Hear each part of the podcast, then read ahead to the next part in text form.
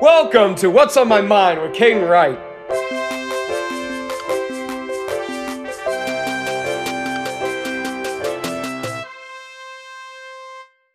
Hey, what's on my mind, fam? Today's tip of the day is listen to podcasts at 1.5 or 2 times speed. Doing this will help you save time so you can get on to doing things you love to do. That's all from the tip of the day with Caden Wright. Goggles out. I love you all. Sorry, I forgot that part. I love you all. I love you. Thank you for listening. Goggles out.